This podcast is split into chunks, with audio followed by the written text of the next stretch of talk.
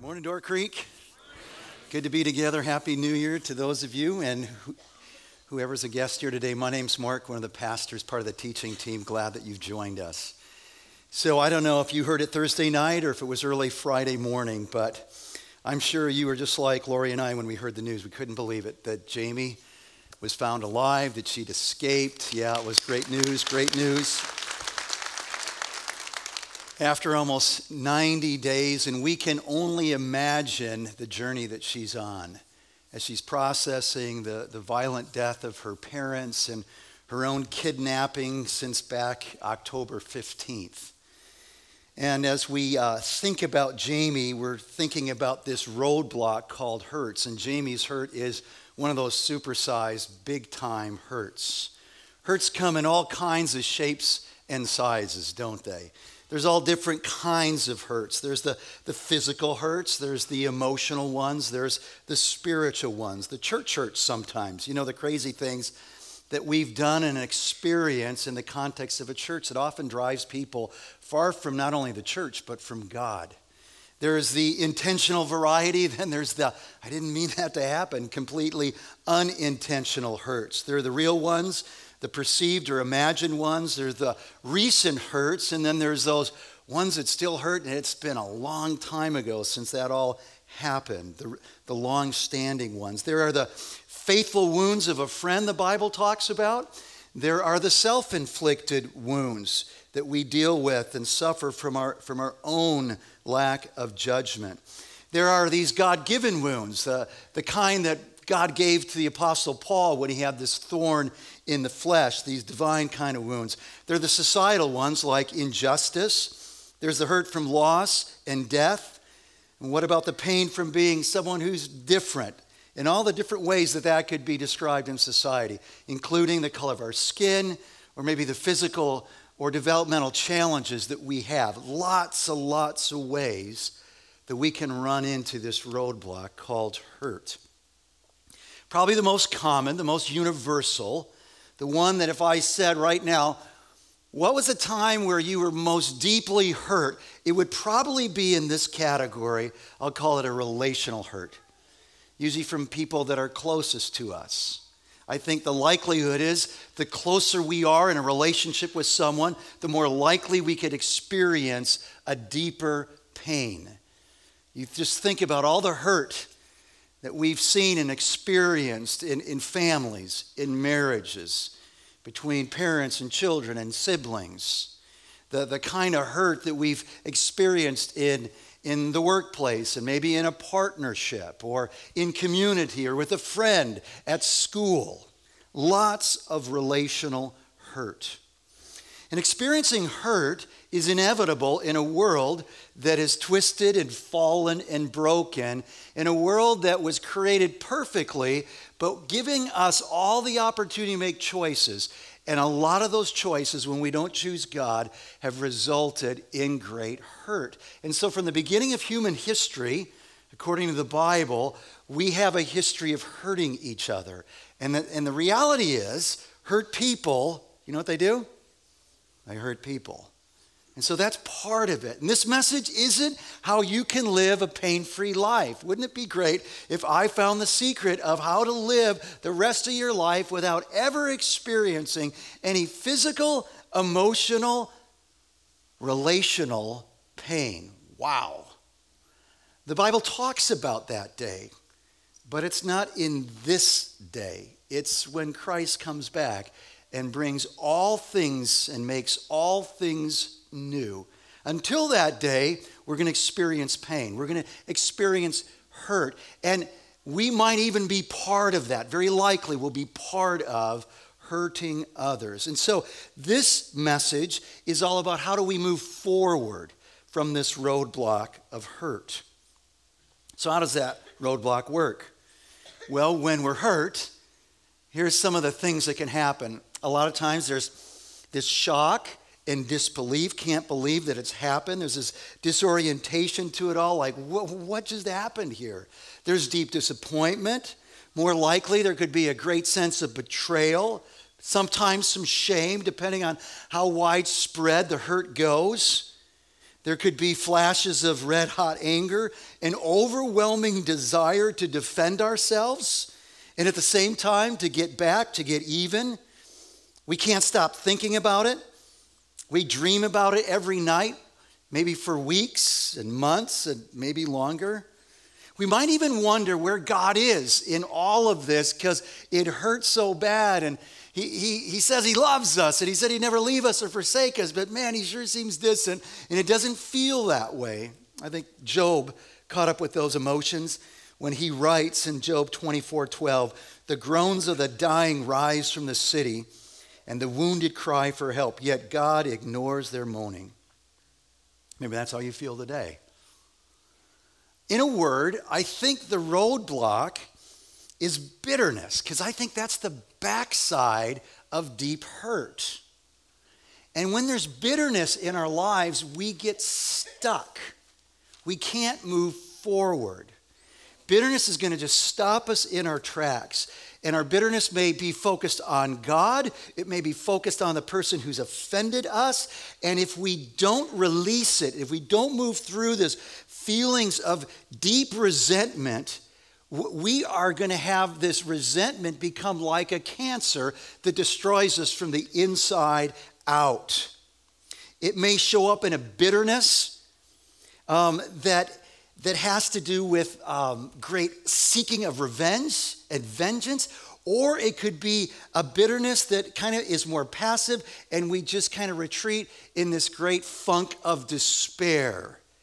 Either way, a roadblock. And the Bible says this in, in Hebrews chapter 12, it says, Be careful about this root of bitterness that can grow up and cause a lot of trouble because a root of bitterness can grow into this sequoia tree of bitterness that wherever you go in life, physically, emotionally, in your conversation, in your head, you're always bumping into it. And think about it. You know people like that that whenever you get together with them, they talk about the divorce. They talk about, can you believe I got cut by the coach? Can you believe I got fired from my job? Can you believe this or that? And they just keep, they keep running into it, running into. Because that root of bitterness grew up to be a tree, grew up to be a redwood, and it consumes their life and it dominates their life and it prevents us from moving forward. We get stuck in the injustice. And so right now, as you're thinking about one of the deepest hurts in your life, the question is have you worked through the pain? Have you got to the other side of it? Do you have the tools to move forward when hurt? And are you sure you've processed it in a healthy way that has moved you from being a bitter person to, by God's grace, a better person? And every time we're hurt, there's that fork in the road it's not as simple as you only turn once, but there's this constant choosing. And I am I going to let this just drive me to be a bitter person or am I going to trust God through the pain to become a better person? Moving forward with God's help makes us a better person. And I don't think there's any one of us that go, I know I would rather be a bitter person because I find so much joy in bitterness. We don't. But there's a gravity to pain that naturally takes us here. The gravity of pain naturally will take you to a dark place of the soul and bitterness, becoming self absorbed and the pity party, and we just can't even think about giving our life away to others, and in that, finding true life. It's supernatural. It's God's grace that allows us to become better people. So, our goal today is that we become better people as we look to God for help in the midst of our pain. That's, that's our hope. That's our prayer. So, I'm hoping that maybe for the first time, or for sure today, you'd consider that God not only knows your pain, but He cares, and that He's the one that can take you from bitterness to a better person. So grab your Bible. We're in Psalm 10. That's the middle of your Bible. The Psalms are a collection of the songs of the Hebrew people, the Israelites, God's people, 150 of them. They're right in the middle of the Bible. As I'm having you turn to Psalm 10, it's reminding me that our discussion questions in your life groups this week has a typo. It says Psalm 22. You're going to be really confused if you try to do your discussion out of Psalm 22. It's Psalm 10, so just note that. And as we get in, I just want to uh, just shout out to David Powlison's little book, Why Me? It was so helpful when I discovered that book that directed me to Psalm 10, because I, I didn't know there would be a psalm that would just help us anchor our thoughts here about this roadblock called hurt. Look at the first 11 verses. Here's how the song starts Why, Lord, do you stand far off? Why do you hide yourself in times of trouble? In his arrogance, the wicked man hunts down the weak who are caught in the schemes he devises. He boasts about the cravings of his heart. He blesses the greedy and reviles or despises the Lord. In his pride, the wicked man does not seek him. In all his thoughts, there is no room for God. His ways are always prosperous. Your laws are rejected by him. He sneers at all his enemies. He says to himself, Nothing will ever shake me. He swears, No one will ever do me harm. His mouth is full of lies and threats. Trouble and evil are under his tongue. He lies in wait near the villages. From ambush, he murders the innocent. His eyes watch in secret for his victims. Like a lion in cover, he lies in wait. He lies in wait to catch the helpless. He catches the helpless and drags them off in his net. His victims are crushed they collapse, they fall under his strength. He says to himself, God will never notice. He covers his face and never sees. So the psalm starts out giving us a clue on the victim and the victim's cry. He describes the victim as helpless, as someone who's weak or vulnerable, whether it's by constitution or position. Their spirit is crushed by the abuse of power of their attacker. And note their initial cry. Their initial cry is, God, where are you? Why are you standing far off? Why are you hiding yourself? Come on. Do you know what's going on in my life? Intervene on my behalf. Please help me. That's exactly where he is.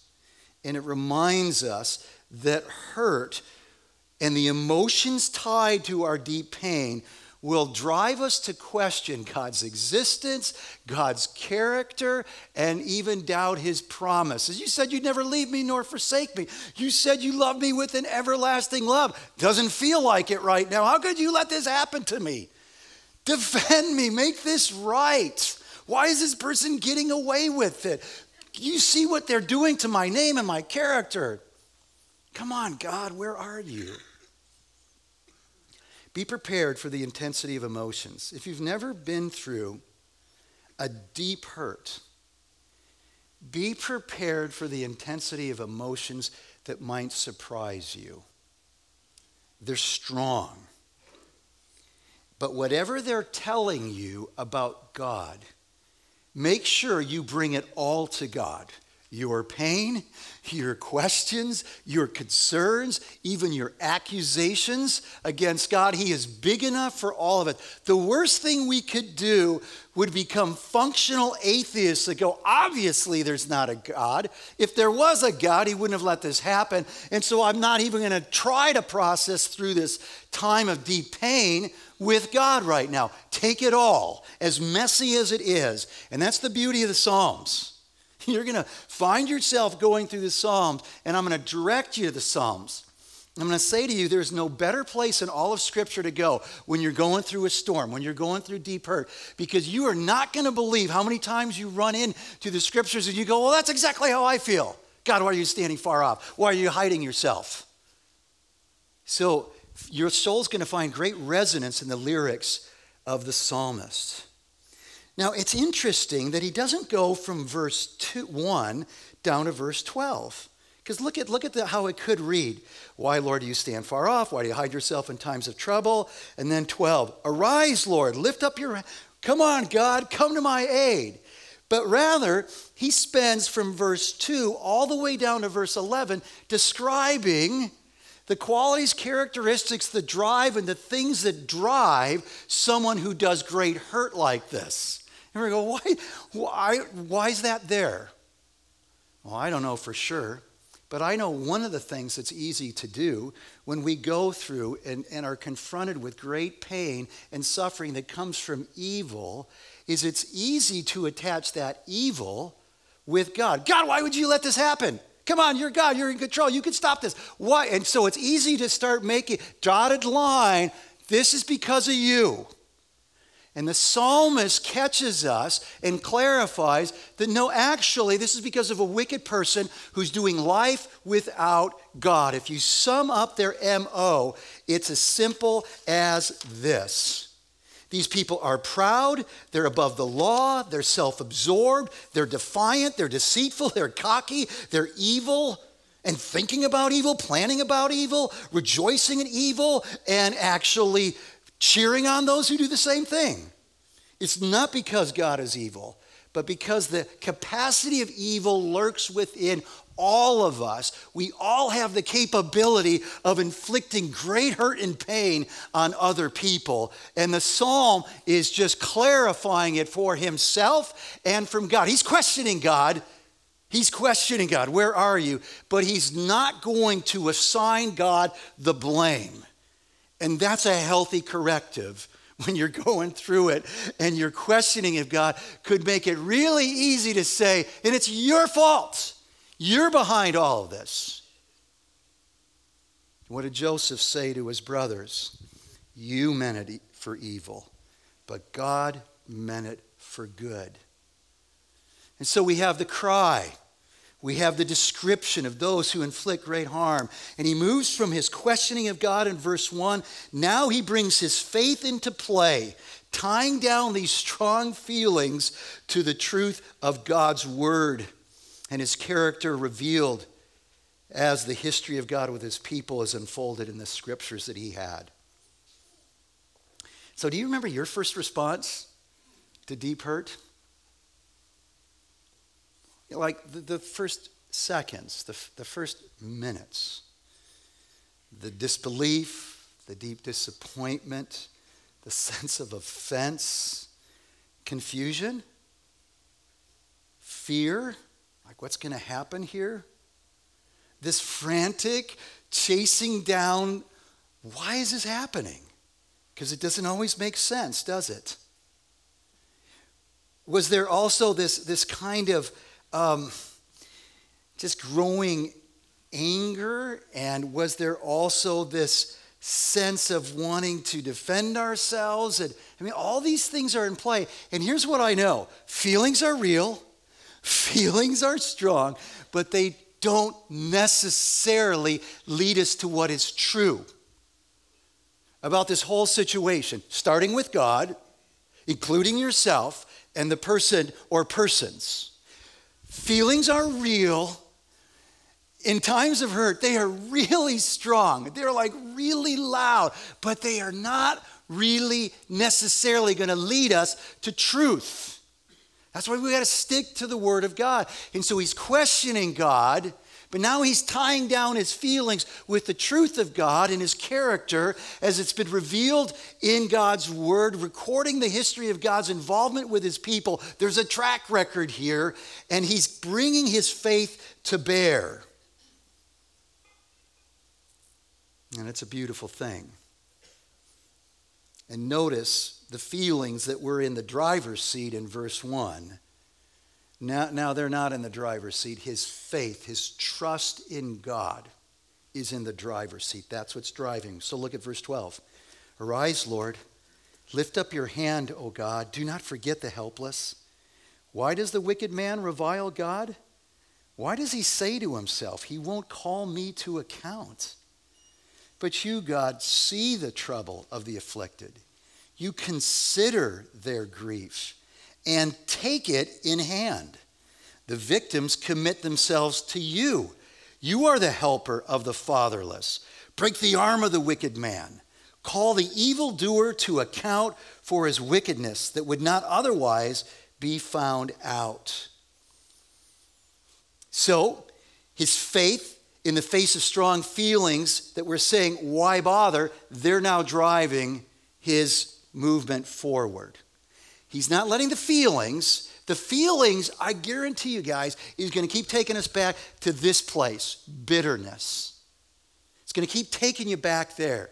It's his faith in God that is allowing him to move through it to that better place. Verse 12, he acknowledges that God knows not just his sufferings, but the hurtful deeds of the wicked, the injustice of it all. He, he in verse 13 is trying to make sense of what was sense. It's like, why is this guy doing this? And why does he think he can get away with it? And he's taking the, the confusion of it and processing it right back to God. He doesn't, he, he doesn't know, but he's asking God, why? He, he's sorting it out with God. In verse 14, he understands that God not only knows, he sees, he considers, that is, he takes it to heart. And not only does he take it to heart, he takes it in his hand, i.e., he's going to do something, he is going to act. Psalm 34 18 says, The Lord is close to the brokenhearted, and he is the defender of the weak and the vulnerable, the widow, the orphan, the alien, the poor, the person in distress. He teaches us that it is a wise thing in the midst of pain to not go here with our feelings, but to trust, to commit ourselves to God, to move forward in a healthy, God honoring way. Commit ourselves to God because He's our helper. He's what we need to turn to for help. Remember Psalm 46 1. God is our refuge and strength, a very present help in a day of trouble. That's what He's saying. Wise people commit themselves to God. He's our helper. And notice what he doesn't say and doesn't pray towards the end here in verse 15. He doesn't say, And God strengthen me now so I can crush this guy and break his arm. It's really important that he releases his right to get back, to get even, to take vengeance and seek revenge. He said, God, I'm going to give you that. You do that stop him in his tracks, break his arm. This is, this is poetry, this is metaphor. I mean, maybe he meant it literally, but just, just like bring a hurt on him to stop him, to wake him up to what he's doing. Bring some pain in this man's life to wake him up to the pain he's inflicted on me and so many others. Stop him in his tracks, bring him to justice. It's a beautiful thing. Uncover his evil deeds. So notice his confident trust then in God as he continues verses 16 through 18. The Lord is king forever and ever. This is his view. The nations will perish from his land. He rules, he's in control, he's over all things, all nations. Verse 17 You, Lord, hear the desire of the afflicted. You encourage them and listen to their cry, defending the fatherless and the oppressed, which, which are hallmark categories for the vulnerable and the weak so that mere earthly mortals will never again strike terror. He sees God is in control. God is not passive, he's not distant, he's, he is not indifferent, he's responsive. He hears, he acts, he defends the orphan, and he grants hope. So that one day these kind of people will no longer strike terror in the hearts and lives of other people.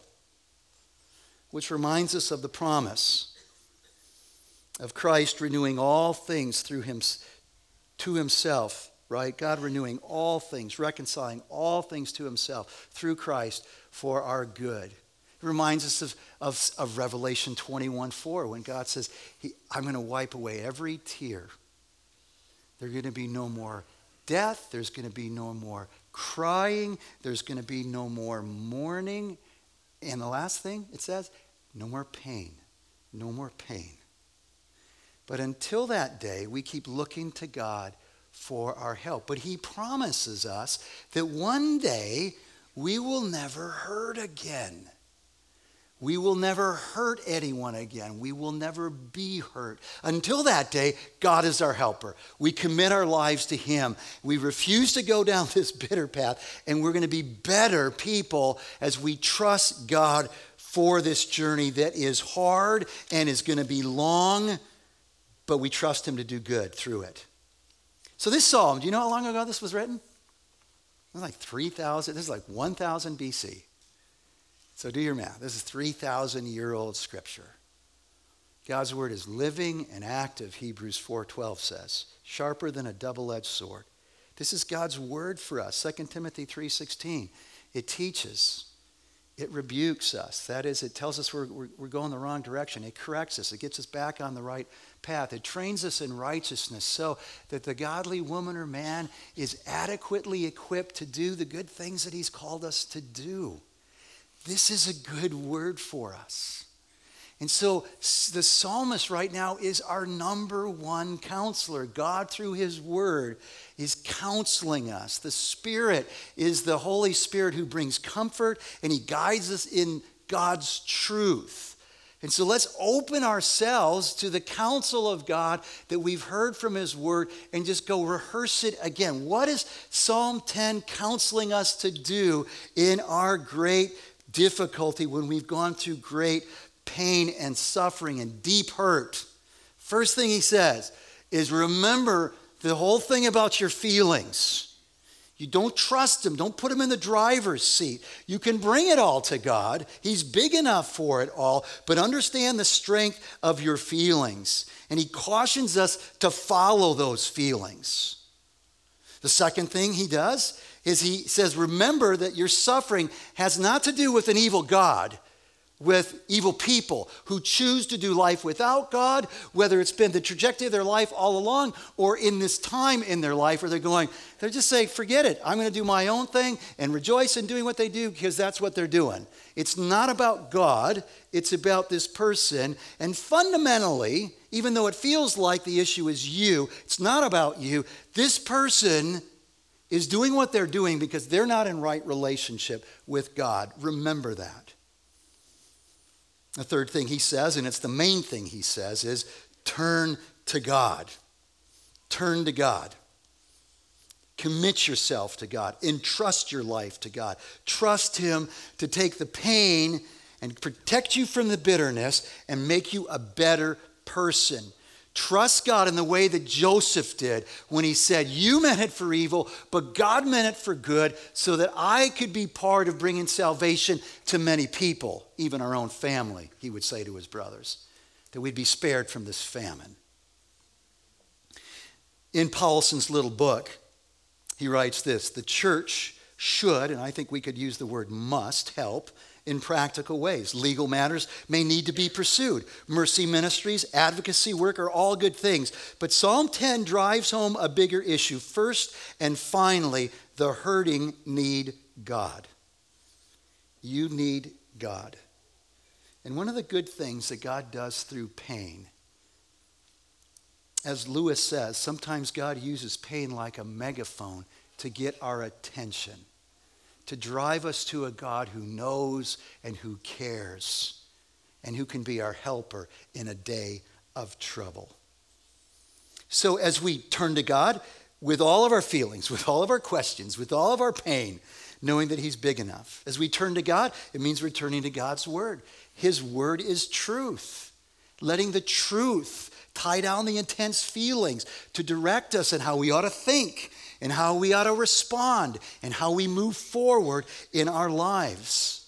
I'm telling you, you are not going to believe when you get into the Psalms in a time of great difficulty how many times you go, That's exactly how I feel. I didn't know how to put it in words, but that's exactly, or wow, I felt that way, and how he worked it out was not at all how I'm working it out, and that's so helpful for me right now. Wow, he felt that way about God. I feel that way about God. I didn't know if I could say that about God, but since it's in the Bible, I guess it's okay.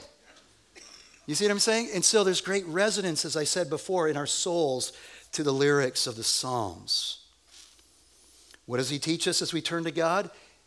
Get rid of, push it away, any desire to get back, to take justice in our own hands. He frees us from that impossible task of un, for us to understand in our deep hurt what it would look like to bring justice to bear in that situation.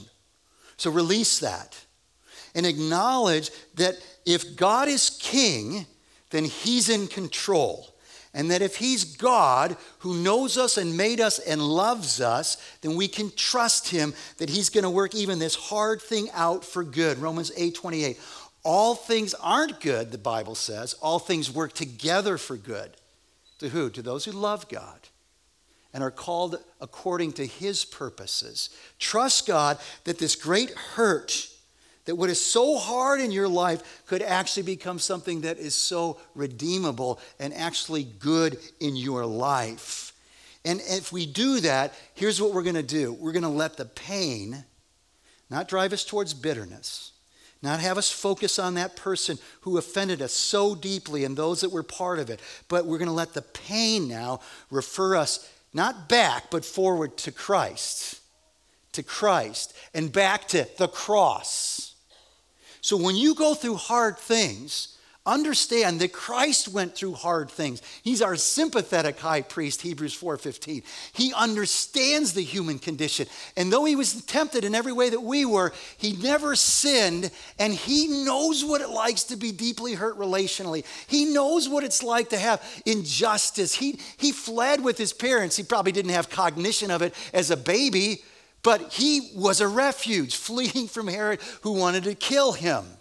Right? His first sermon when he's 30 years of age in his hometown of Nazareth, he's preaching this great sermon out of Isaiah 61. And he's saying, I'm the one that the prophet was talking about who's going to bring freedom to the captives and the prisoners. And I'm going to bring in this day of Jubilee. And they're all going, This is awesome, this is awesome. But he's saying, And I'm not just going to bring it to the Jews, I'm going to bring it to all people. Like, you know, like the widow that Elijah reached out to, and, and like Naaman, the, the, the, guy who was outside of Israel, the leper. And when they heard about God's plan for people outside of Israel, they were offended by that and they were ripped off by that. And they were so angry that they pushed Jesus off to the crown of the hill there above Nazareth to push him off and kill him. That was his hometown crowd. Now let's talk about his parents. What we know is in the scriptures that at one point in his ministry, his mom and his brothers came to kind of take him away because they thought he's losing it. And we need to just kind of find, you know, we need to find a respite place for Jesus to get, you know, to get in a better place emotionally because he, he wasn't good. The religious leaders who are all looking for Messiah, Jesus is the promised Messiah, they, they're harassing him, they are slandering him, they're opposing him at every turn to the point where they, they, they, they, they hold this bogus kangaroo court that has one word over it injustice. And they convince a weak leader, Pilate, to crucify him. And remember when he was arrested? that, that all the disciples, they just fled. Peter from a distance. Remember, John made it all the way in with with Jesus, but everybody deserted him. Judas, his own disciple, he, he betrayed him. Peter denied him. And then he hung publicly, humiliated, naked on a cross where they were taunting him and spitting at him and laughing at him and all the rest. There isn't any part of the hard. There isn't any part of relational pain that you've experienced where Jesus would go, I don't quite get that. And you know, we've all had this experience happen. We're going through something hard, and someone, someone comes up to us and don't do this. And they say, I know just where you're at. Well, you might know a little bit about where they're at. You may even know a lot about where they're at, but you don't know just where they're at. Jesus knows exactly where you're at, better than you know yourself. You, you, turn to Christ. You run to Christ. You take this hard pain and you drive it to, you connect it to Christ's death on the cross. And what you're doing at that point, too, is reminding yourself not just of his sufferings, but why he suffered. Because he loved you. I remember when I was in Sunday school as a little kid, they'd say, all right, John 3.16, for God so loved the world that he gave his one and only son that whoever believes in him should not perish but have everlasting life. And they said, now, Mark, what I want you to do is substitute your name for the world. For God so loved Mark. That's true.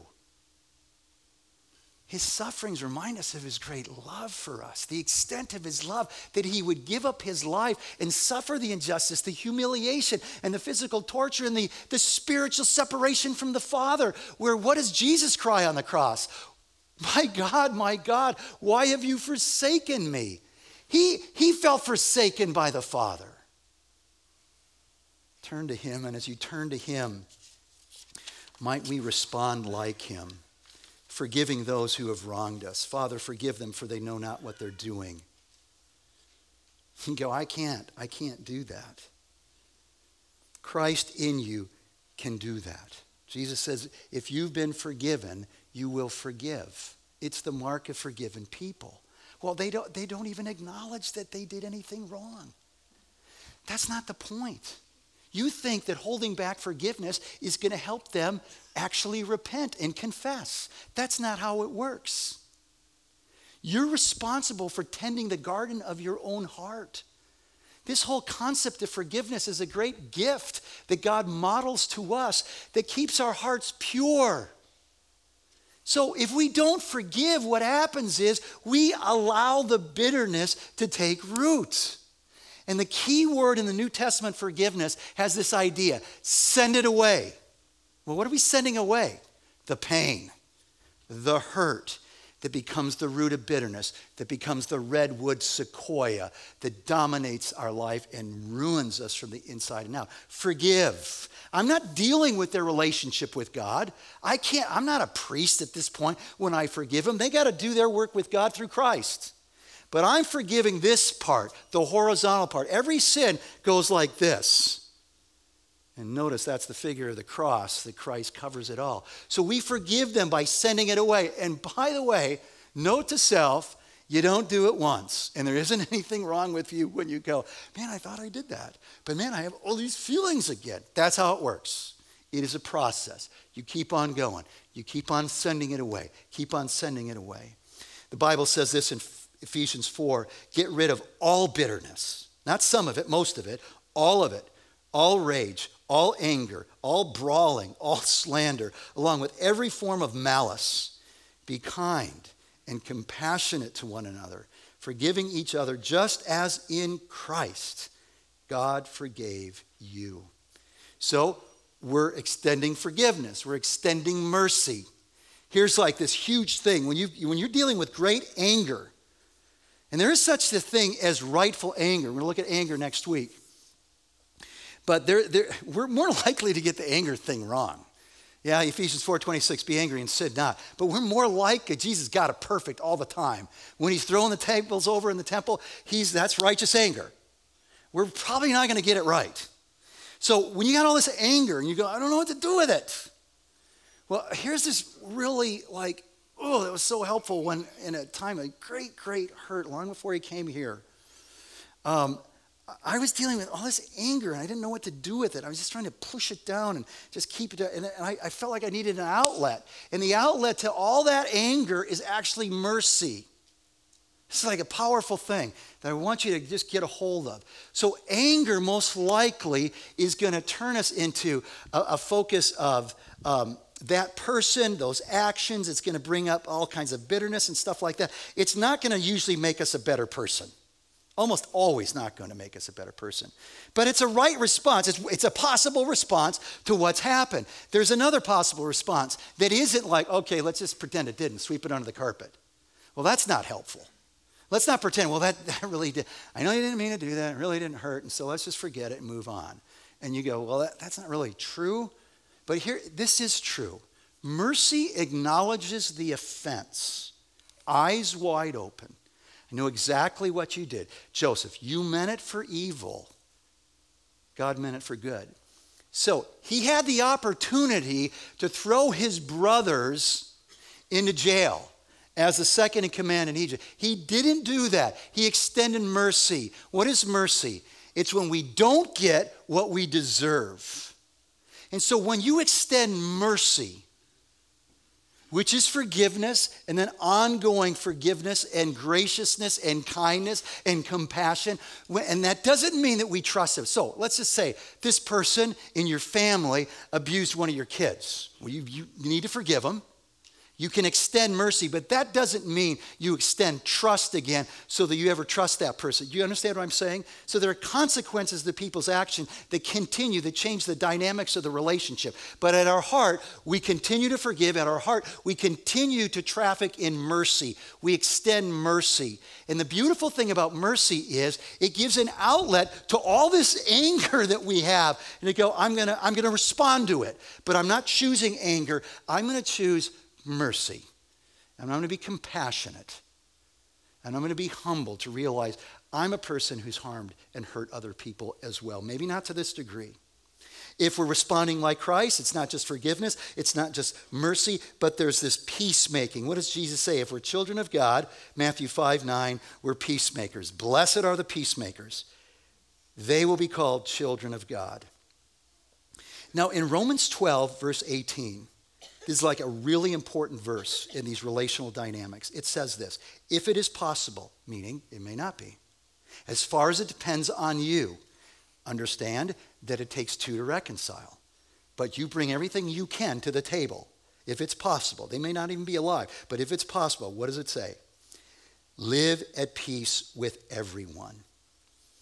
Wow.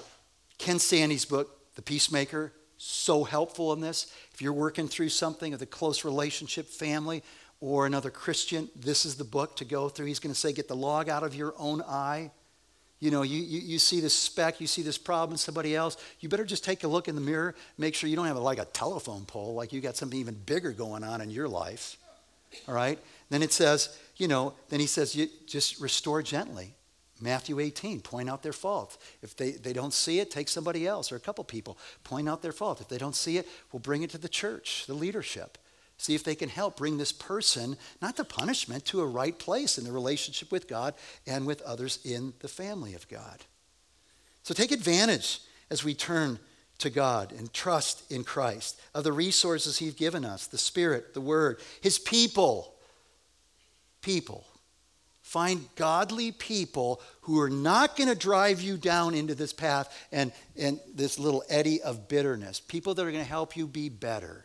People who actually listen to you and let you process without just plastering you with a lot of spiritual cliches and bromides right there people who will listen to you, let you process, people who will weep with you and enter into the sorrow, people who will serve you, people who will stick with you. You'll find out in these times who your real friends are. We want to be real friends in our life groups. We want you to know there are resources here in our support groups all around this church, whether it's Celebrate Recovery, people going through hurts and hangups and bad habits, whether it's GriefShare or DivorceCare.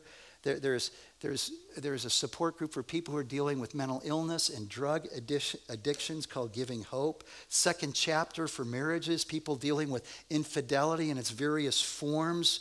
There's people who are grieving for uh, stillborn babies, miscarriages, the child I never knew, all kinds of places. So take advantage of those.